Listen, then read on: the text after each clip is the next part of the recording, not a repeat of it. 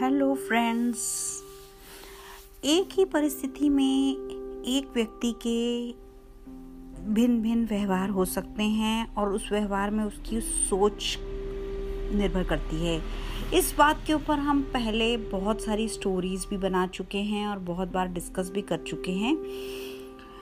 जिस तरह खुशी हर इंसान की अपनी चॉइस है, वैसे ही दुख भी इंसान की चॉइस है।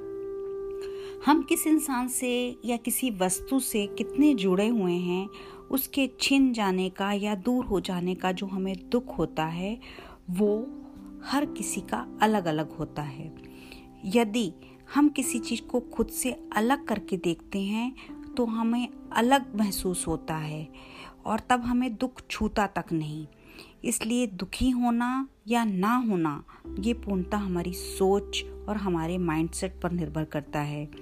सोच पर नियंत्रण करके हम उसे सही दिशा देके बहुत से दुख और परेशानियों से हम बच भी सकते हैं और अपने जीवन को बेटर भी बना सकते हैं।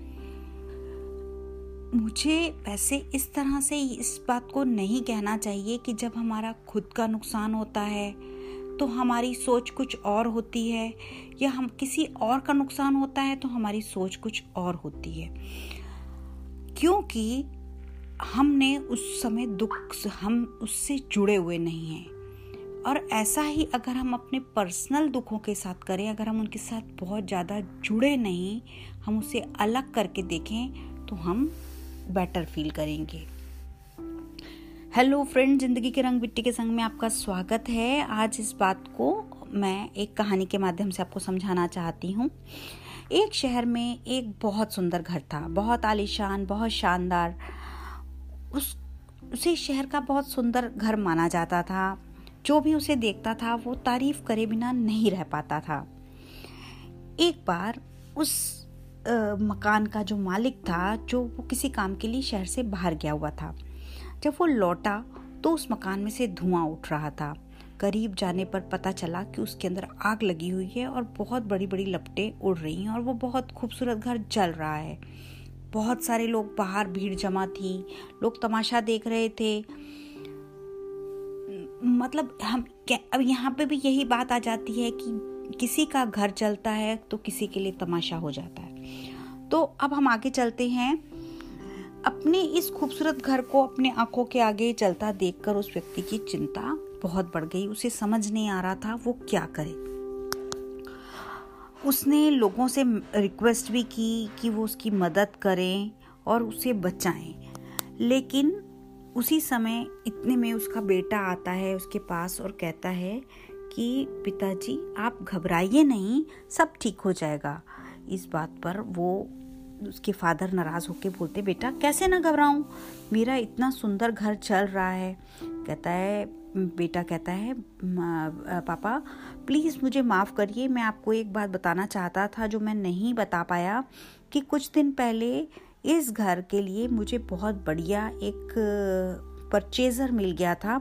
उसने इस मकान की कीमत, मुझे दुगनी कीमत का प्रस्ताव रखा। प्रस्ताव इतना अच्छा था कि मैं मना नहीं कर पाया और मैंने आपसे बिना बोले ही सौदा तय कर लिया। यह सुनकर पिता की जान में जान आई। उसने राहत की सांस ली और आराम से यूँ खड़ा हो गया जैसे सब कुछ ठीक हो गया हो। अब वो भी जैसे लोग खड़े होकर तमाशबीन बने हुए थे, वो भी वैसे ही खड़े होके उसे देखने लगा। तभी उसका दूसरा बेटा आया बोला, पिताजी, हमारा घर जल रहा है और आप लोग यहाँ बड़े आराम से खड़े होकर देख रहे हैं। आप कुछ करते क्यों नहीं? उन्होंने कहा, बेटा, चिंता की कोई बात नहीं। तुम्हारे बड़े भाई ने इसे बहुत अच्छे जाम पर बेच दिया है। अब ये घर हमारा नहीं है, इसलिए कोई फ़र्क नहीं पड़ता।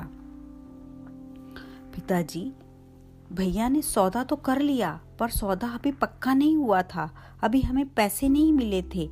इस जलते हुए घर के हमें कौन पैसे देगा? फिर से चिंता बढ़ने लगी। तभी उसका तीसरा बेटा आया। बोला, पिताजी, घबराने की कोई बात नहीं। मैं उस व्यक्ति से मिलकर आया हूँ, जिससे बड़े भाई ने सौदा किया था। उसने कहा, मैं ज़ुबान का पक्का हूँ। मेरे आदर्श यही कहते हैं। अब जो भी होगा, देखा जाएगा। मैं आपको अगर जबान दी है तो मैं घर ज़रूर लूँगा और पैसे भी दूँगा। पिता फिर से चिंता मुक्त हो गया। और फिर उस परिस्थिति में वो कंफर्टेबल था। तो दोस्तों, कहने का मतलब यही है कि एक ही परिस्थिति में व्यक्ति के व्यवहार भिन्न भिन्न होते हैं। जलते हुए घर के मालिक को ही लीजिए, घर वही था जो जल रहा था, लेकिन मालिक की सोच में कई बार परिवर्तन आया। उस सोच के साथ उसका व्यवहार बदलता रहा। असल में हम जब किसी चीज़ से बहुत ज़्यादा जुड़े होते हैं तो उसके छिन जाने का या दूर हो जाने का दुख होता है। अगर हम उसे चीज़ को अलग होकर देखें तो हमारी सोच एक बदल जाती है। इसलिए अपने जीवन को अगर बेटर बनाना चाहते हैं आप तो बहुत जुड़ाव किसी चीज़ के साथ नहीं करना चाहिए और उससे हमें दूरी बनाकर सोचना चाहिए कि वो जैसे खुशी हमारी चॉइस है, वैसे दुख भी हमारी चॉइस है। किसी सिचुएशन में इतने भी ज़्यादा दुखी नहीं होना चाहिए कि जैसे जीवन ही समाप्त हो गया हो। धन्यवाद।